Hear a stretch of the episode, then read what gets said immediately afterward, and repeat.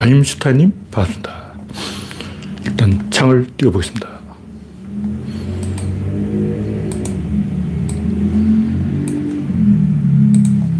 열여덟 개 네. 오늘은 창이 빨리 떴습니다. 네. 그레스방님, 반갑습니다. 구, 구한호님, 어서오세요.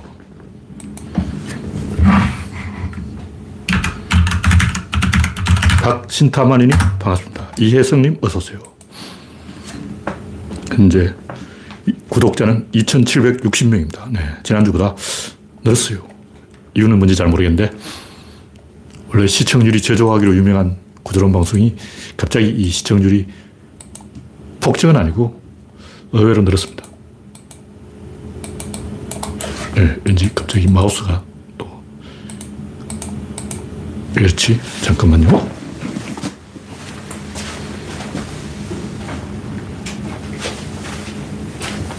뭔가 마우스에 문제가 생겼습니다. 네, 이제 정상화됐습니다.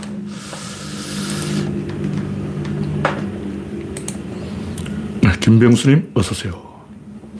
오늘은 5월 11일, 예, 5월 11일은 뭔가 멋진 날입니다. 일단, 오땡이죠, 오땡. 1땡인가?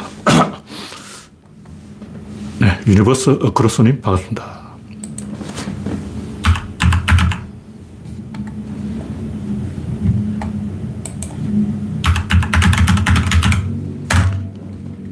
네. 현재 구독자는 2,760명. 현재 시청 중인 분은 31명입니다. 네. 여러분의 알림과 구독과 좋아요는 제게 큰 힘이 됩니다. 지호야님, 이우성님, 어서오세요. 첫 번째 곡지는 상복 입고 혼자 장례식. 이유는 잘 모르겠는데 흑백을 좋아하는 것 같아요, 흑백과. 까만 옷을 입고 다니다가 욕먹어서 그런지 신천지라고 말이 나와서 그런지 이제 하얀 옷을 입고 왔어. 하루에 네 번 갈아입은 거야. 까만 옷도 있고, 하얀 옷도 있고, 희한한 사람, 희한한 사람. 뭐 옷이야 자기 입고 싶은 대로 입는 건데, 그 옷을 먼저 잡는 게 아니고, 이 신천지 혐의를 받으면 거기에 대해서 뭔가 가타부타 말이 있어야 되는 거예요. 말을 걸어서, 야, 너 신천지냐? 그럼 가만히 있으면 이게 인정한다는 건지, 인정을 안 한다는 건지, 두고 보자는 거죠. 인정을 하든 안 하든 상대방이 응수를 한다고요. 근데 응수를 안 하고 버티면 어떻게 되냐. 이제 옛날 야바위 얘기는 곱색이라는 게 있어요. 곱색이. 그게 뭐냐면 판돈을 두 배로 올려야 돼. 그러니까 승부를 결정하지는 않는데 대신 판돈을 올리는 거죠. 그러니까 이 김건희 씨가 이 신천지 협의를 받고 있는데 신천지가 아니다. 이렇게 부, 부인도 안 하고 신천지가 맞다. 시인도 안 하고 애매모호한 연막 작전을 쓰고 있는데 근데 해결되는 게 아니고 그러면 이제 꼽사기에 들어가는 거예요. 그러면 이제 판돈이 두 배로 올라. 나중에 이 덜떡나면 두 배로 깨지는 거예요. 하여튼 이, 왜 흑백을 고집할까? 생각해 보니까 조폭은 왜 목사가 되고 싶어 할까? 요즘 조폭 유튜브가 있어요. 인천의 부평의 아부개파. 이경환가?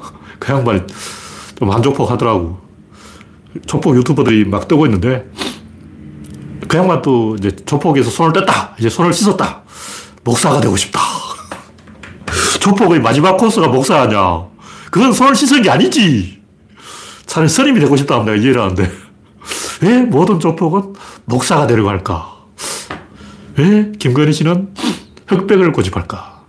하여튼 뭐, 매화나무인지 복숭아나무인지 이상한 나무까지 들고 청와대 들어가는 것도 이상하고 뭐 하는 짓이 전부 뭐가 이상해.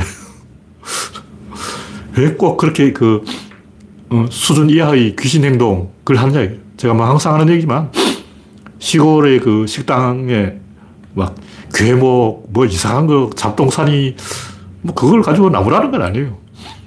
그걸 문제 삼는 건 아니고 그지 맘이죠. 자기 식당 하는데 장사가 되면 하는 거지. 근데 이 세련된 사람 어디가 티가 나도 티가 나요. 아, 저 사람 뭔가 세련됐네. 다시 보게 하네. 이런 게 있단 말이죠. 눈길을 끄는 게 있어. 재주가 있으면 송곳처럼 주머니에서 삐져나온다고. 자기도 모르게 그걸 들키는 거예요. 수준을 들킨다고. 뭐 이상한 복숭아나 무까지 하나씩 들고, 그것도 홍도화라 그러던데, 빨간 복숭아라 그러는데, 빨간 복숭아꽃 하나씩 들고 이상한 짓을 하는 게, 어, 박근혜 하는 거하고 똑같은 게 박근혜를 따라하는 건지, 무당한테 홀린 건지, 수준이 같아서 유유상종으로 노는 건지, 왜 똑같냐고. 오박랑하고 뭐가 달려. 하여튼, 이 사람 수준을 속일 수 없어요. 물론 속일 수 있는 사람인데, 일반인 속일 수도 저 같은 사람 못 속여. 딱 거야. 이분들이 옛날에 뭐 한옥을 지었다 보고, 아, 저 양반 다 수준대로 노네. 한옥이 잘못됐다는 게 아니에요. 한옥 좋죠. 한옥이 문제가 아니고, 한옥의 구조를 한번 생각해 보자고. 왜 한옥을 좋아할까? 한옥의 중심은 대청마루예요, 대청마루. 그게 없으면 한옥이 아니야. 근데 왜 청이라 그럴까? 청. 대청을 왜 청이라 그러냐면 관청. 관청에는 그꼭 청이 있어요. 다시 말해서 마루를 우기 때문에 대청이 아니고 대청은 원래 사또가 그 재판 보는 재판소예요, 재판소. 사또가 어, 소송 그 사람들 원고 피고 앉혀놓고 무릎 꿇게 해놓고 대청에서 재판하는 거예요. 무슨 얘기인지 알겠죠? 그 양반집의 그 대청 중심의 구조는 거기가 뭐 하는 자리냐면 하인들을 감독하는 자리야. 거기 딱 앉아가지고 딱 보면서 마당새가 일을 하고 있나. 이걸 보고 있는 거예요. 그 지금 현재 이제 누군가가 한옥을 딱 짓겠다 하면 어떻게 진짜 딱 보는 거예요. 그럼 아, 이 양반이 조선시대 한옥을 똑같이 뺏겼다면 이 양반은 그 조선시대 양반의 그드름 피우기, 그 심리를 들키는 거예요. 양옥을 지었다 해도 들켜. 양옥도 지붕이 삐죽삐죽하면 안 돼. 왜 안 되냐? 그 노예들이, 농로들이 봉건 영주가 부러워서 성과 그 모양을 따라한 거예요. 그러니까 성을 하나씩 갖고 싶었어. 봉건 영주가 되려면 캐슬이 하나씩 있어야 돼요. 성이 없으니까 어, 돈을 벌면 성을 하나 구해야 돼. 그런 심리를 들키는 거예요. 딱 보면 견적이 다 나와. 소인배들이 하는 행동은 거기서 거기죠. 네, 오렌지님, 일랑가님, 일수님, 우창님, 정경화님, 올리원님, 바람님, 그래님 반갑습니다. 여러분의 구독과 좋아요는 저에게 큰 힘이 됩니다. 이영수님, 재호야님, 이호승님 어서오세요. 현재 52명이 시청 중입니다. 네, 이 정도로 이야기하고 다음 곡지는 한동훈의 총체적 난구. 이 양반은 자기가 막 이겼다고 언론에서 실드 쳐주니까 진중권 같은 사람이 빨아주니까 신나서 막 의기양양한가 본데 청구성 곧 날아오는 거예요. 왜냐면 국민과의 싸움에는 져줘야 돼요.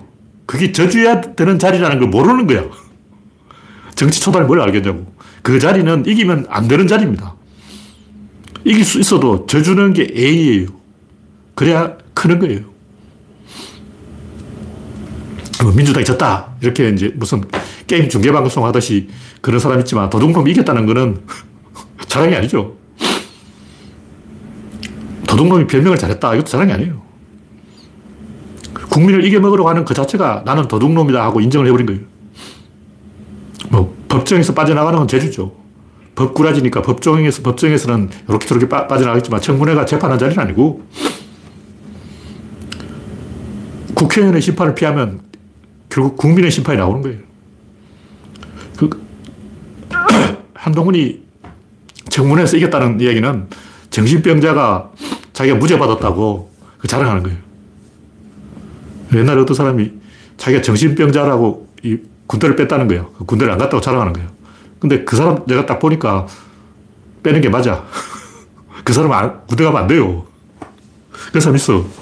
어, 군대 안 가는 게 막 자랑인데 자기가 어, 병무청을 속여가지고 어, 정신병자도 아니면서 정신병자인 척 해서 군대를 안 갔다고 막 자랑하는데 제가 보면 그 사람 그, 군대 가면 안 되는 사람이야. 있는 사람, 그 사람 굉장히 위험한 사람이에요. 아, 그 정도로 열심히 군대 안 가려고 돌아간 사람 군대 보내면 100% 사고 칩니다. 어차피 선거 때 되면 청구선 나온다. 한동훈 이겼다는 것은 국민한, 국민을 이겨먹었다는 것이고 그 정치를 한 게 아니라 재판을 한 거예요. 뭐 재판에서는 무죄를 받을 수 있지. 법을 잘 아니까. 그럼 국민은 재판하는 거지 하는 게 아니고 정치를 하는 거예요. 네, 이 정도로 이야기하고 다음 곡지는 공수교대. 제가 하고 싶은 얘기를 하는 거예요. 막연하게 뭐 이명박도 민주주의, 민주적으로 뽑았으니까 뭐 인정해야 된다 이런 식으로 개소리하는 사람 많아요. 물론 그렇게 하는 이유를 제가 알아요. 왜냐하면 전 국민을 상대로 해야 되기 때문에. 그게 이제 지식인들의 딜레마죠. 축구 선수는 전 국민을 상대하는 게 아니고 상대 팀을 상대하는 거예요. 우리 편 골대에 슛을 하면 안 되고 상대편 골대에 슛을 해야 돼. 무사는 칼을 이겨야 되고 운전수는 핸들을 쥐어야 되는 거예요. 지식인은 뭘 해야 되냐? 지식인은 인간이 되어서 짐승을 이겨야 돼. 인간은 짐승이에요. 강아지, 호랑이, 소, 돼지, 개, 사람, 뭐가 다르냐? 유전자로 보면 침팬지나 인간이나 유전자 99% 똑같아. 유전자 100개 중에 한 개가 틀린 거예요. 심지어 그 식물하고도 무슨, 무슨 어떤 풀하고 인간하고 유전자도 60% 일치한다 그러더라. 인간이나 식물이나 동물이나 별 차이 없어. 공자 형님이 뭔가를 아는 사람인데, 왜 우리가 학문을 해야 되냐? 왜 공부를 해야 되냐? 사람의 도리를 알아야 되냐? 그걸 잘 이야기했어요. 인류에게 미션이 주어져 있는 거예요. 인류의 미션이 뭔가? 우리는 뭐 행복이다, 쾌락이다, 사랑이다, 뭐 섹스다, 뭐 명성이다, 돈이다, 출세다, 평판이다. 이런 걸 가지고 자랑하지만 그건 다른 사람이 아부하는 행동이에요. 어차피 내 인생은 내가 사는 거지. 다른 사람한테 점수 따가지고 무슨 소용이냐. 내 인생은 내가 사는 건데, 어, 다른 사람이 나한테 90점 뭐 주고 막 동조평가 이런 거 해줬다고 해서 무슨 의미가 있냐고.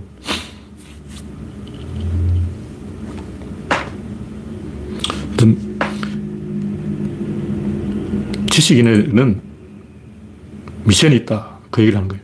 예, 다음 곡지는 글자를 아는 자. 같은 이야기인데, 매천 황현 선생이 벼슬 하지 않았으니까 사직을 위해 죽어야 할 의리는 없다. 근데 조선 왕조에 나라가 망했는데도 죽는 선비가 아무도 한 명도 없다면 슬픈 일 아니에요. 그 죽은 거예요. 조선에 또 선비가 있다. 이걸 보여주는 거죠. 근데 여기서 매천이 말하는 의리는 우리가 생각하는 의리하고 좀 달라요. 우리는 사람끼리 막, 어, 서로 편먹는 걸 의리라고 하는데, 매천이 말하는 의리는 의리가 뭘까? 의리는 의무를 말해요, 의무. 그러니까, 벼슬을 하지 않았으니까 사직을 위해 죽어야 할 의리가 없다. 이 말은 의무가 없다. 병력의 의무, 납세의 의무, 자살의 의무, 이런 의무가 없다는 거예요. 근데 영어로 어원을 따져봐도 이게 의무라는 게 뭔가 짊어지고 있는 게 의무예요. 왜 이 의무라는 게 생겼을까? 제가 연구를 해보니까 여러 사람이 통나무 목봉 체조를 하는데 앞뒤에 있는 사람은 이렇게 열심히 팍 드는데 중간에 낀 사람이 드는 척하고 힘을 안 주고 그냥 열어, 열어보고 있단 말이죠. 그러면 그 부담이 어디로 가겠냐고 다른 사람한테 가는 거예요. 그 사람이 목봉을 흘려버려요. 그러면 깔려 죽어. 다섯 명이 목봉을 들고 있는데 그 중에 앞에 있는 사람이 목봉을 놔버리면 어떻게 되겠어요? 뒤에 있는 사람도 놔버린다고. 세 번째 사람도 놔버려요. 그거 다 놔버린다. 그럼 깔려 죽어. 내가 이 목봉을 놓으면 다른 사람한테 그 피해가 가는 거예요. 그게 의무, 의리라는 거죠.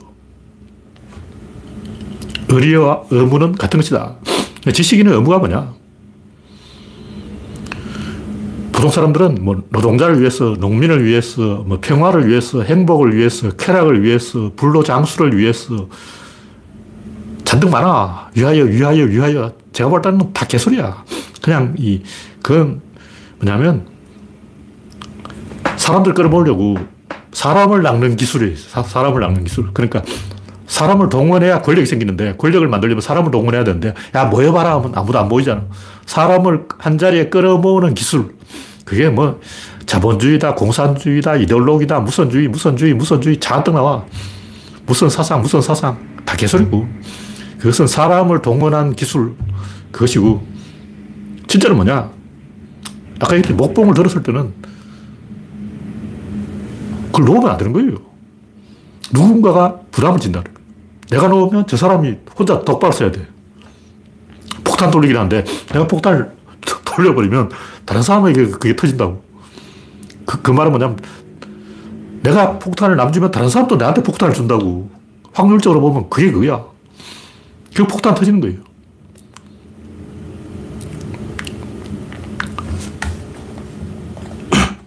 그래서 요령을 부려가지고 내 부담을 다른 사람에게 떠넘기고 그걸 인생의 목적으로 삼으면 안 되고 무슨 이데올로기다 뭐다 다 개소리고 우리는 어떤 고정된 목표, 어떤 정해진 이상, 이런 걸 버려야 돼요. 그 다 대중을 동원하는 동원력 기술이라고.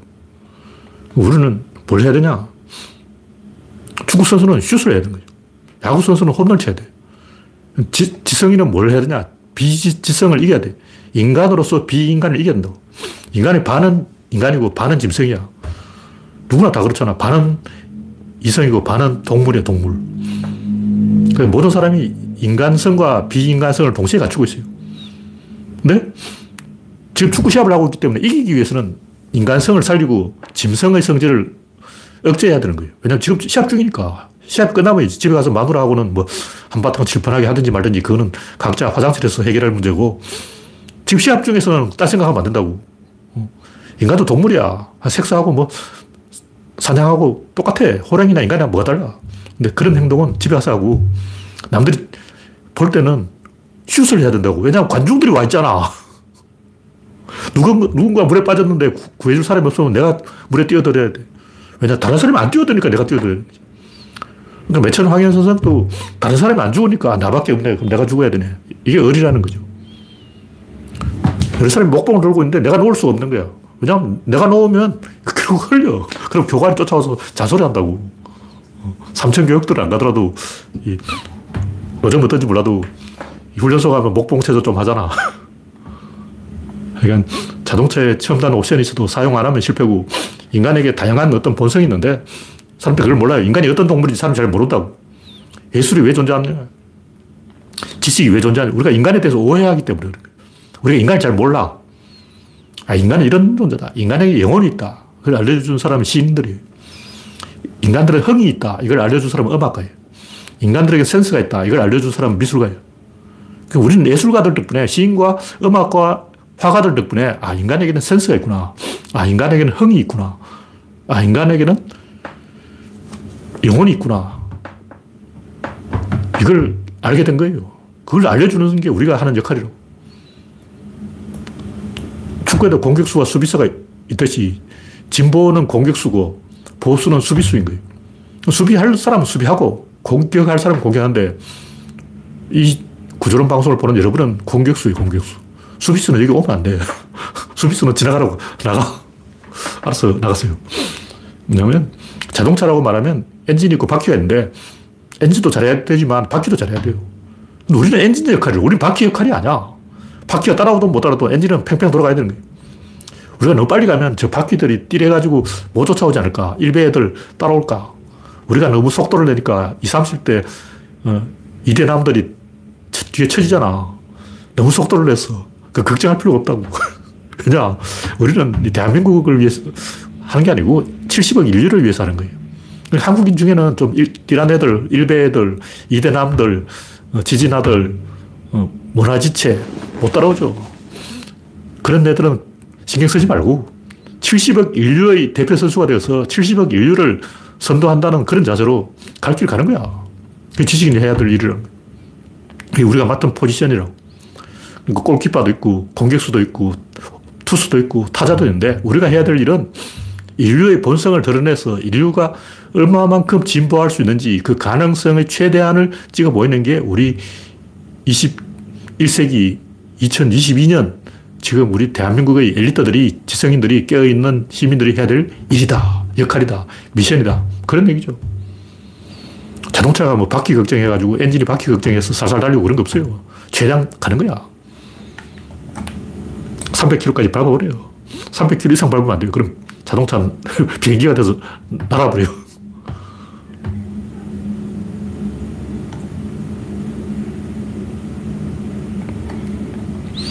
이 정도로 얘기하고. 다음 곡지는 푸틴의 의사결정 장애. 이 양반이 전쟁에 졌는데도 계속 시간 끌고 있죠. 졌어요. 본질에서 졌어. 아마 6월 말쯤 되면 7월 초쯤 되면 우크라이나가 대반격을 할 거라고. 반격할 때는 공격의 수비의 한 10배 전력을 모아야 돼요.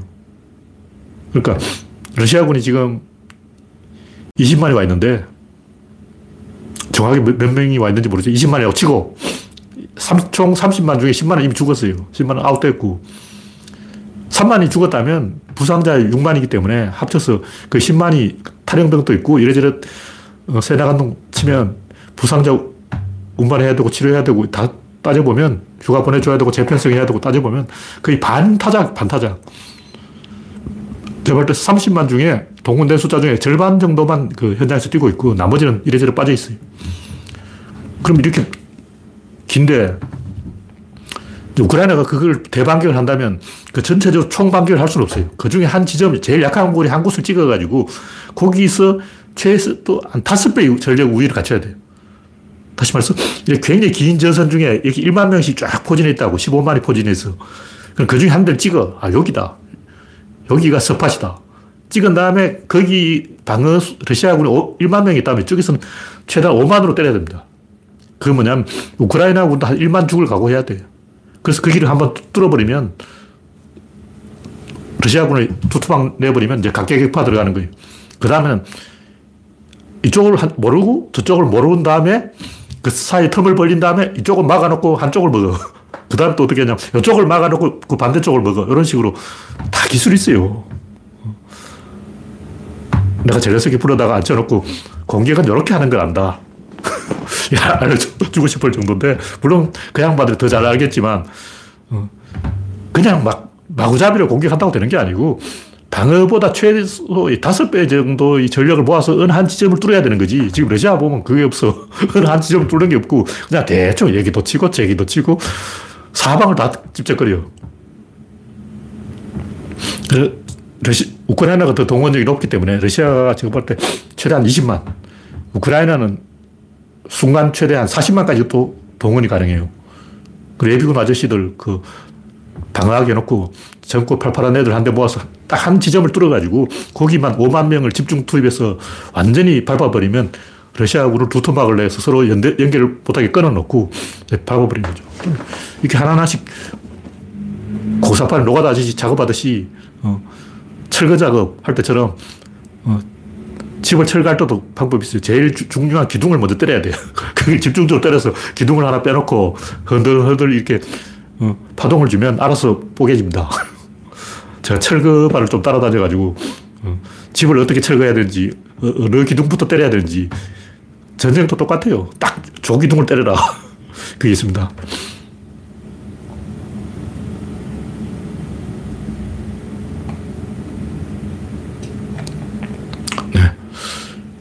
하여튼 제가 하고 싶은 얘기는 세월호가 빠지는 것을 지켜보면서도 아무것도 할 수 없잖아요.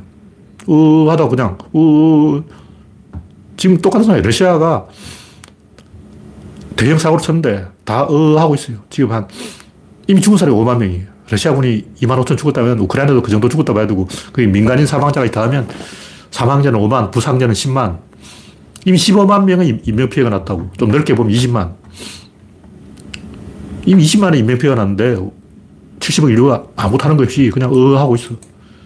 한심한 거죠. 토요토미도 그렇잖아요. 임진왜란 실패했으면 패를 꺾어야지. 또 정류제라. 왜 그랬을까? 토요토미는 전쟁을 그만하고 싶었는데 자기 입으로 그 말을 못하는 부하들이 누군가 대신 말을 해줘야 되는데 그 말을 못하는 거예요. 토요토미를 멈추게 하려면 어떤 한 사람이 총대를 보고 토요토미 합파라고 합파 안 됩니다 하고 막 깽판 쳐가지고 사형을 당해야 돼. 토요토미가 그 새끼를 죽여버리고 저 새끼 때문에 전쟁 망했다 하고 이제 모든 것이 저놈 책임이다 하고 책임 소재를 돌리고 조선에서 철군해라 이렇게 가는 거예요. 총대를 멜 사람이 있어야 한다고. 누구 한 사람이 푸틴한테 가지고 깽판 쳐가지고 푸틴 사대기를 날리고 푸틴이 저 새끼 때문에 우리가 전쟁을 못 이겼다 하고 이제 희생양을 삼아주면 푸틴이 철수할 명분이 되는 거죠. 쇼이구가 그걸 해야 되는데 메드베드프나 쇼이구가 그걸 해야 되는데 지금 러시아는 그걸 할 배짱 있는 용자가 없어요. 비겁한 거죠. 히로히토도 전쟁을 하고 싶어서 한 게 아니고 어 하다가 말려든 거예요. 젊은 장교들 장악하기 위해서 젊은 장교들 자기 편으로 꼬시기 위해서 전쟁을 한 거예요. 그만큼 이제 히로히토가 권력에 집착한 거죠. 자기 아버지는 권력이 없었기 때문에 내가 왕인데 왜 권력이 없지? 어. 내가 왕이니까 권력을 찾아야 되겠다. 그럼 젊은 소장파 장교들의 지지를 받아야 되겠다. 그러면 전쟁을 해야 되겠다. 그게 히로히토가 전범이 된 이유라고. 근데 전쟁을 해놓고 후회하는 거예요. 후회하는 거 뻔히 알면서 아무도 그걸 건의를 못 하는 거예요. 왜냐면 히로히토가 여기서 전쟁 스톱하면 신인데 신의 지위에서 인간의 지위로 다운되는 거예요. 아, 히로히토도 오판할 때가 있네. 그 말을 아무도 못 하는 거죠. 그럼 도조 히데키가 자기가 어, 책임을 지고 자기가 깽판 쳐가지고 전쟁을 그만두게 해야 되는 거예요. 그럼 자기 목이 날아가는 거죠. 자기 목을 내놓을 배짱이 없는 거죠. 충신이 없는 거예요. 히틀러도 아무 의미 없는 벌지 전투. 그걸 왜 했냐고. 그냥 지지치고 집에 가면 되는데 꼭 삽질하는 거예요. 최악의 그 일본의 3대 추물이라고 하는 무다구지를 했냐. 이 양반도 미얀마에서 그 인도로 쳐들어갔다가 실패했어요. 실패했으면 집에 가면 되는데 계속 우물쭈물하고 있는 거야. 석 달간 개기고 있는 거야. 그 모든 병사들이 제발 집으로 돌아가게 해달라고 그러는데 일본인은 풀을 먹으면 된다. 개소리 하면서 계속 버틴다고. 왜 그러냐. 나중에 물어보니까 아, 나는 철수하고 싶었다고. 그래서 위에서 내려왔길래 이 표정으로 최악의 일그러진 표정으로 이렇게 악을 썼다고. 내 표정을 보라고. 이 표정이 지금 더 이상 전쟁을 할 수 없다는 표정이잖아. 그 눈치를 채가지고 어, 철수 명령을 내려줘야지. 근데 상대방은 어떻게 하냐. 그때 무다구치 표정을 보니까 이러고 있는 거예요. 와, 무다구치가 완전히 악을 쓰고 인상을 쓰고 있는 거 보니까 저렇게 용감하게 싸우겠다는데 차마 철수하자는 말을 못하겠다. 서로 오해를 한 거예요. 무다구치는 표정을 이렇게 지어가지고 내 표정을 보면 철수하겠다는 표정이라고 알고 표, 철수하게 해줄 거다. 이렇게 생각하고 상대방은 무다구치가 이러고 있으니까 와, 엄청난 전쟁 결의를 하고 있구나.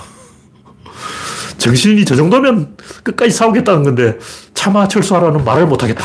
서로 이러고 있는 거예요. 푸틴도 지금 그러고 있어. 서로 이러고 있어. 이번에 이제 전성전에 푸틴이 거의 병색이 완전한 이런 표정으로 앉아있는 게 무릎에 담요 덮고 이거 뭐냐면 푸틴이 전쟁에 졌으니까 제발 누구가 나 대신 총대를 매달라. 깽판을 쳐달라. 제발 깽판을 쳐줘. 지금 이러고 있다고. 하여튼 의사결정 못하는 의사결정 장애예요. 뭐 다 그래. 사람은 다 그래.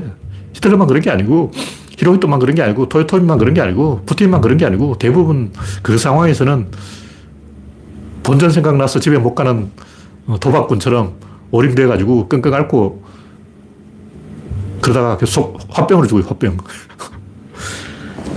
토요토미도 화병으로 죽은 거예요. 네, 정도로 이야기하고.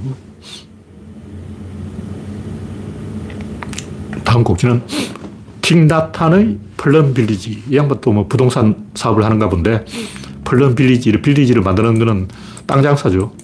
뭐 그게 중요한 게 아니고, 뭐 다큐를 찍었다 그러는데, 제가 하고 싶은 얘기는 개인 숭배를 하지 말자. 뭐 성찰, 진정성, 이 얘기 왜 나오냐. 유기농, 뭐 비건 이게 왜 나오냐. 이게 다 개인 숭배예요. 우상 숭배라고. 옛날에 돌을 숭배했는데, 요즘은 사람을 숭배해요. 똑같이. 도를 숭배하는 거나 사람을 숭배하는 거나 이데올로기를 숭배하는 거나 뭐가 다른 그게 그거죠. 무소유를 막 열심히 full 소유하고 있어. 무소유를 하라면서 무소유, 무소유, 무소유 하면서 full 무소유를 해버리는 거야. 와. 유치한 거죠. 개, 개그집 나. 하여튼 인간을 이래라 저래 타박하는 게 소인배의 권력 행동이에요. 근데 불교에서는 좀 알잖아. 부처를 만나면 부처를 베고 조사를 만나면 조사를 베라. 이렇게 옛날부터 틱낫한을 만나면 틱낫한의 모가지를 쳐버려라. 이렇게 다 가르침을 주셨다고. 제가 하고 싶은 얘기는 무사는 총을, 칼을 이겨야 되고 포수는 총을 이겨야 되고 지성은 반지성을 이겨야 되고 우리는 축구 시합을 하고 있는 거예요. 시합 이겨야 돼. 시합 지면 관중들이 비웃죠. 관중들도 입장권 내고 들어왔다고. 최선을 다해서 시합을 뛰어야 되는 거예요. 신과의 1대1. 인간은 신이 아니고, 인간은 신의 일부도 아니고, 내 안에 신이 있는 것도 아니에요. 라디오는 방송국이 아니야. 인간 라디오고, 신은 방송국인데, 라디오 방송국은, 라디오는 방송국이 하는 말을 대신 전달하는 거예요. 인간은 신의 목격자지. 신, 신을 본 사람과 신을 보지 않은 사람이 있을 뿐, 그 외에는 없어요. 순간적으로 어떤 상황에서 신의 할 일을 대표해서 대리로 하는 게 인간이다. 그죠. 그 외에는 뭐다 소용이 없는 거예요. 부처가 된다 하고 지금 명상한다고 눈 감고 있고 막 펄런 빌리지에 모여가지고 뭐 생쇼하는 건 뭐냐면 초능력자가 되겠다. 육신통이라고 그러죠. 신통력을 부리겠다. 부처가 되면 도수를 구사할 수 있다. 술법을 구사하겠다. 개소리하는 거죠. 근데 미안하지만 술법은 없고 신통력은 없습니다. 석가모니도 아무 신통력이 없고 그냥 늙어 죽었어요. 석가모니가 뭐 병을 치료하는 능력도 없고 그냥 죽었어. 네. 다음 곡지는 의사결정 비용. 제가 지금까지 했던 얘기를 쭉 정리해 놓은 건데 우리는 이 생각의 출발점을 어떤 안정으로 잡아요. 안정. 원자. 어떤 안정된 게 있고, 그, 그걸, 거기에서 어떤 변화가 일어난다. 근데 이건 첫 번째 단서가 될 수 없어요. 단서의 단이라는 게 뭐냐 끝단인데, 끝나는 지점 여기가 단이에요. 여기다. 딱 자른 절단, 결단, 원단, 설날을 원단이라고 그러죠. 단이라는 것은 처음 시작되는 부분인데 첫 단추를 깨는 게 단이라고. 그 단은 한 개라야지. 근데 바둑알이 있고 다시 거기서 포석이 있다면 두 개잖아. 그러니까 어떤 안정된 게 있고 그 안정된 게 변한다는 것은 이미 두 개예요, 두 개. 그건 단이 아니야. 그건 이미 이야기 한참 진행된 거예요. 이미 주체와 객체가 나눠진 거야. 이미 사건이 일어난 거라고. 주체와 객체를 나누면 안 되죠. 그럼 나누지 않으면 맨 처음 시작이 뭐냐? 시작부터 변화예요. 처음부터 변화가 있었어. 그두 그 번째는 뭐냐? 첫 번째 변화를 복제하는 거예요. 그래서 세상이 존재하는 것은 어떤 안정된 것이 모여서 변화가 일어나는 게 아니고 변화 그 자체가 처음 출발점이다. 그게 구조론의 관점인 거예요. 모든 것을 변화로부터 이야기를 시작해라. 그 변화가 뭐냐? 그 에너지죠. 에너지라는 게 뭐냐?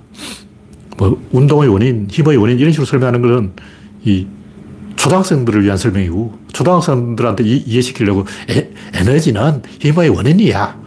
에너지는 운동을 유발하는 거야. 초등학생들을 위한 쉬운 설명. 에너지가 뭐냐? 의사결정 비용이 구조로는 좀 객관적으로 이야기하기 때문에 그런 식으로 이야기 안 해요. 관성이 뭐냐?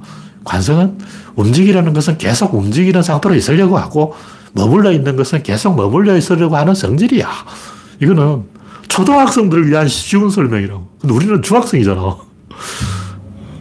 중학생이면 좀 객관적으로 이 말을 하는 훈련을 해야 돼요. 말을 할 때 의도적으로 객관적으로 해야 된다고. 그런 식으로 유치하게. 어. 근데 지금도 검색해보면 전부 초등학생 수준에 맞춰서 초등학생 이야기를 해놨어요. 뭐, 힘의 법칙, 뭐, 관성의 법칙, 가속도의 법칙, 말윤력의 법칙, 작용 반작용의 법칙, 이 설명을 보면 전부 초등학생 수준으로 설명했어. 뭐 그말 틀린 건 아닌데, 그건 자동차가 뭐냐? 저 굴러가는 거 있지? 저게 자동차란다. 이런 식으로 설명하는 거예요. 그렇게 하면 안 되죠. 쪽팔리잖아. 나무가 뭐냐? 저 앞에 서 있는 게 나무란다. 이렇게 그 틀린 말은 아니에요. 맞아요. 그 나무 맞아. 근데 그 나무에 대한 설명이 아니죠. 나무가 어떻게 탄생했느냐, 그걸 계통을 따라 설명해야지 그냥 우리 눈에 보이게 내 눈에 보이는 걸 가지고 물은 뭔지 알아? 물은 시원한 것이란다. 물 마셔봐 시원하지? 이런 식으로 설명하는 것은 설명이 아니죠. 더운 물도 있어요. 금속은 단단한 것이란다. 아니에요. 액체 금속도 있습니다. 수원, 수원은 이 액체예요, 액체. 금속인데 액체야.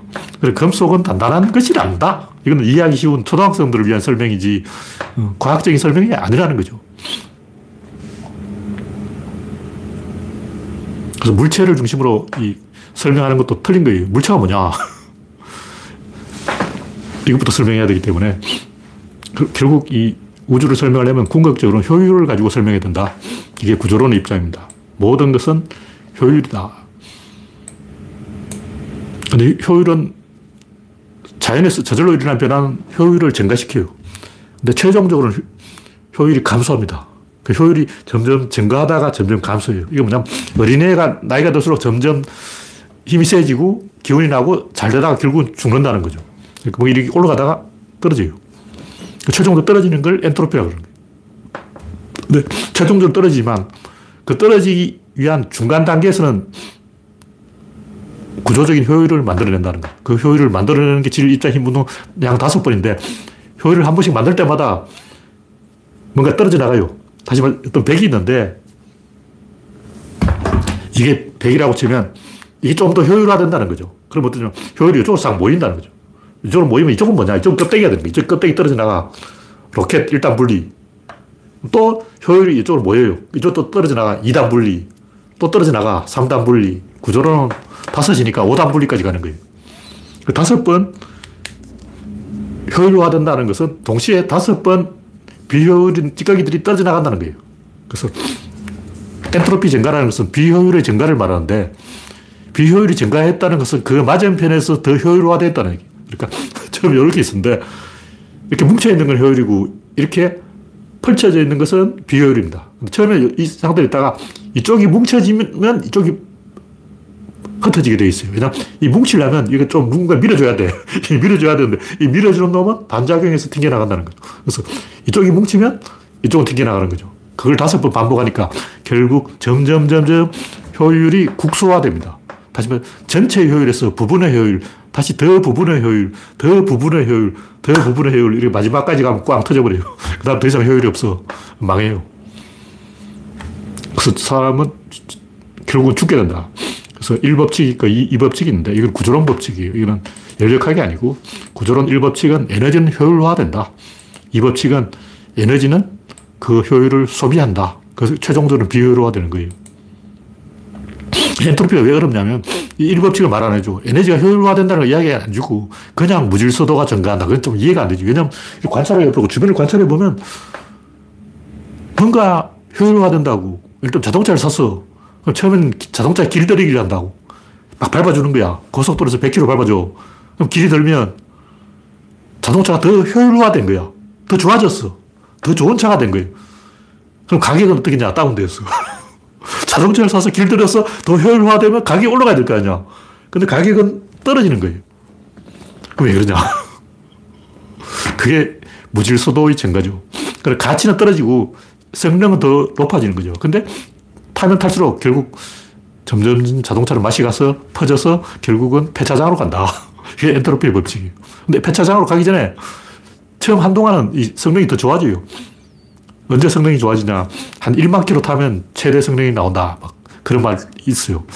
제가 자동차 전문가가 아니라서 잘 모르겠는데 자동차는 아마 한 1만 킬로 탔을 때 최대 성능이 나올 것이다. 더 효율적으로 변한다는 거죠. 사람도, 사람은 한 20대 때 최대 효율이 나오는 거예요. 그래서 효율화된다는 것은 간격이 좁아진다는 거예요. 점점 좁아져. 종 들어가는 거하고 횡 들어가는 거 싸우면 종대가 이겨요. 움직이는 것은 종 들어가는 게 맞고 제자리에서 방어하는 것은 공 모양으로 동그랗게 모여 있는 게 맞고 가만히 있다가 팍 움직일 때는 대칭을 이루는 게 맞고 세 가지 규칙이 있어요. 계속 움직이는 것은 직선이라 해야 된다. 움직, 정지해 있다가 갑자기 움직이는 것은 대칭이라 해야 된다. 움직이지 않고 자신을 방어하는 것은 공 모양이라 해야 된다. 세, 세 가지 규칙이 있는 거예요. 그래서 그것이 구조라는 거죠. 그래서 이 규칙 따라 세상이 변하기 때문에 우리는 변화를 예측할 수 있어요. 근데 우리가 보통 이제 자연의 변화를 잘 예측을 못하는 이유가 아까 얘기했듯이 처음에는 효율화되다가 나중엔 또 비효율화돼요. 처음 효율화되는 것도 전체적으로 보면 또 비효율이야. 조금이라도 비효율이 생겼어. 자동차가 효율화되는데 시장에 내다 팔면 중고차 값을 받는다고. 어. 자동차 길들이기 잘 해가지고 잘 길들여놨는데 왜 차의 가치가 떨어졌냐 이거지. 그런 얘기죠. 그래서 효율과 비효율은 동시에 일어나는데 수학적으로 보면 전체적으로 무조건 비효율입니다. 비효율이 조금 더 증가했어요. 근데 국소적으로 보면 더 효율화되어 있어요. 이것을 가지고 우리가 모든 것을 다 설명할 수 있다. 예. 마지막으로 관성의 법칙. 이 관성의 발견이야말로 이 근대과학의 첫 단추예요. 그러니까 관성의 발견 이전과 이후로 나눠져서 관성의 발견 이후가 근대과학이고 그 이전에는 봉건과학이에요. 주술이 주술. 무당도 자기 나름대로 과학이죠. 미아리 점쟁이도 자기 나름대로 철학이고 뽕짝도 자기 나름대로는 음악이고, 이발소 그림도 자기 나름대로는 미술이고, 자기 나름대로는, 어, 다 근거가 있죠. 그러나 개소리입니다. 본격적으로 이, 어, 출발점이 딱 빵하고 터지는 지점이 있어야 돼요. 그거 없이 그냥 뭐 한다는 것은 있을 수가 없는 거예요. 축구도 이제 동전을 딱 떨어뜨려가지고 앞뒤 정하고 골대 정해서 시작하고 공격 고수비를 정해야 되죠. 심판이 동전을 떨어뜨려야 축구가 시작되는 거예요.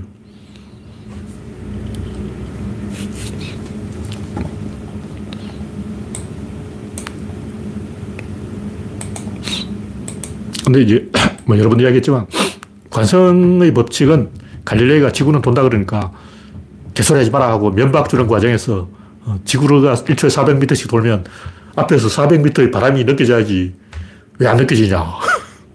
이렇게 시비를 거니까. 근데 그게 바로 관성의 발견이에요. 왜 400m의 속도가 안 느껴지느냐고. 바로 그거라고. 뭐 여기서 이미 끝난 거야. 그게 관성이에요.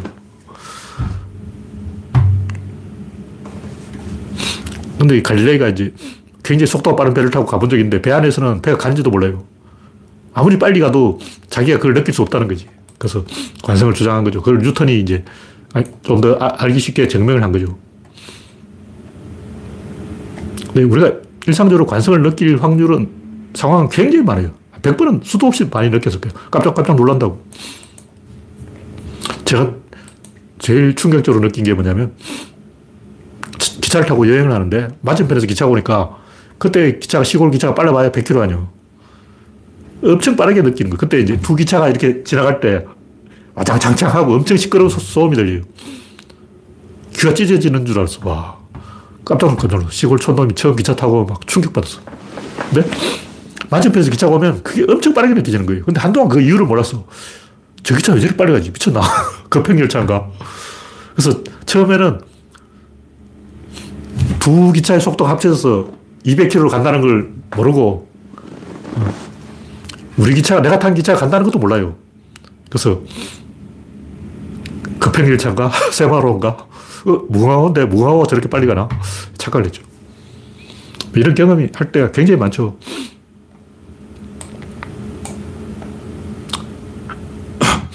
구조론에서는 관성을 의사결정 비용으로 보는 거예요.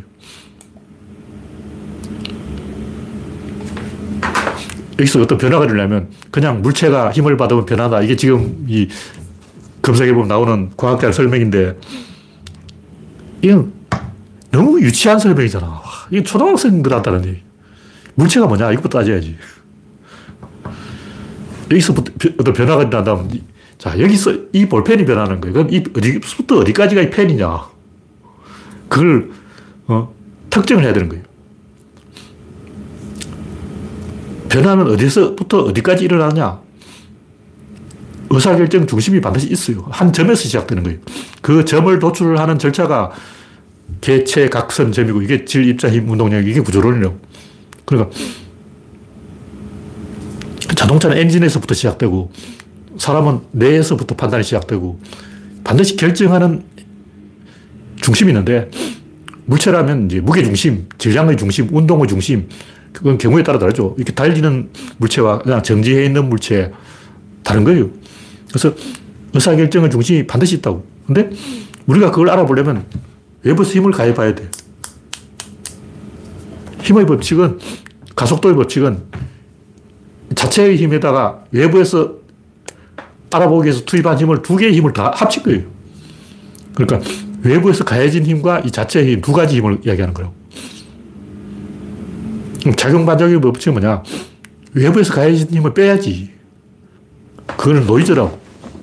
그걸 빼고 이야기해야 된다.